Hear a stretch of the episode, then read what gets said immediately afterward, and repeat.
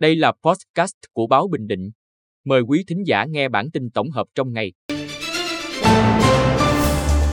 Bản tin tổng hợp ngày 23 tháng 1 của báo Bình Định có những tin sau. Núi Bà Hỏa được bọc lưới thép chống sạt lở.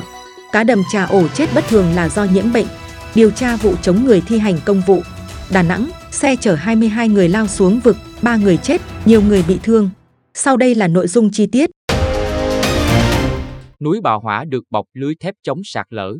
Sau 5 tháng thi công, ngọn núi Bà Hỏa nằm ở cửa ngõ thành phố Quy Nhơn đã được bọc lưới thép chống sạt lở đất đá, tránh gây nguy hiểm cho người đi đường.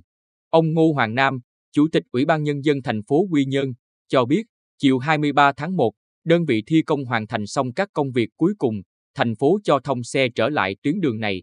Trước đó, năm 2021 xảy ra vụ sạt lở núi Bà Hỏa khiến ba người đi đường bị thương, một phần đường Nguyễn Tất Thành qua nơi này được cơ quan chức năng rào chắn chờ khắc phục. Cá đầm trà ổ chết bất thường là do nhiễm bệnh. Chi cục chăn nuôi và thú y thuộc Sở Nông nghiệp và Phát triển Nông thôn vừa có kết luận nguyên nhân cá chết nhiều bất thường thời gian gần đây tại đầm trà ổ là do bị nhiễm mầm bệnh coi herpes virus, gây bệnh viêm thận và hoại tử mang cá chép.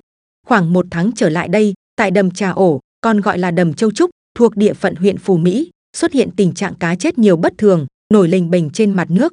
Trong đó, nhiều nhất là cá chép, có trọng lượng từ 20 đến 200 gram mỗi con. Bên cạnh đó, một số loài khác như cá lúi, cá rô phi và ốc bươu vàng cũng bị chết. Chi cục chăn nuôi và thú y đã phối hợp với ngành chức năng liên quan và chính quyền địa phương triển khai các biện pháp chống dịch theo đúng quy định. Điều tra vụ chống người thi hành công vụ. Ngày 22 tháng 1, Công an huyện Vĩnh Thạnh cho biết đang tập trung điều tra, làm rõ và xử lý nghiêm vụ chống người thi hành công vụ xảy ra chiều 17 tháng 1 tại xã Vĩnh Hòa. Thời điểm trên, Công an huyện Vĩnh Thạnh đang tuần tra kiểm soát giao thông tại xã Vĩnh Hòa, phát hiện ông Đinh Siêu, sinh năm 1982, ở xã Vĩnh Hòa, đang điều khiển xe máy lưu thông tại thôn M7 thuộc xã Vĩnh Hòa, không đội mũ bảo hiểm. Tổ tuần tra ra hiệu dừng phương tiện để kiểm tra, ông Siêu không chấp hành, tông thẳng xe vào một thành viên tổ tuần tra, khiến người này bị thương, phải điều trị tại Bệnh viện Đa khoa tỉnh.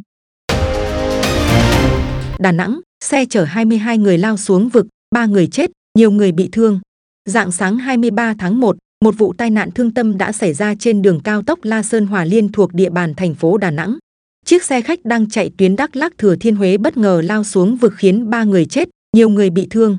Vụ việc xảy ra lúc 0 giờ 30 phút cùng ngày tại km 36 cộng 400, xe ô tô khách giường nằm chở 22 người lưu thông theo hướng Nam Bắc. Khi đến vị trí trên đã bất ngờ lao sang phía đối diện, tông đổ lan can đường rồi lao xuống vực sâu.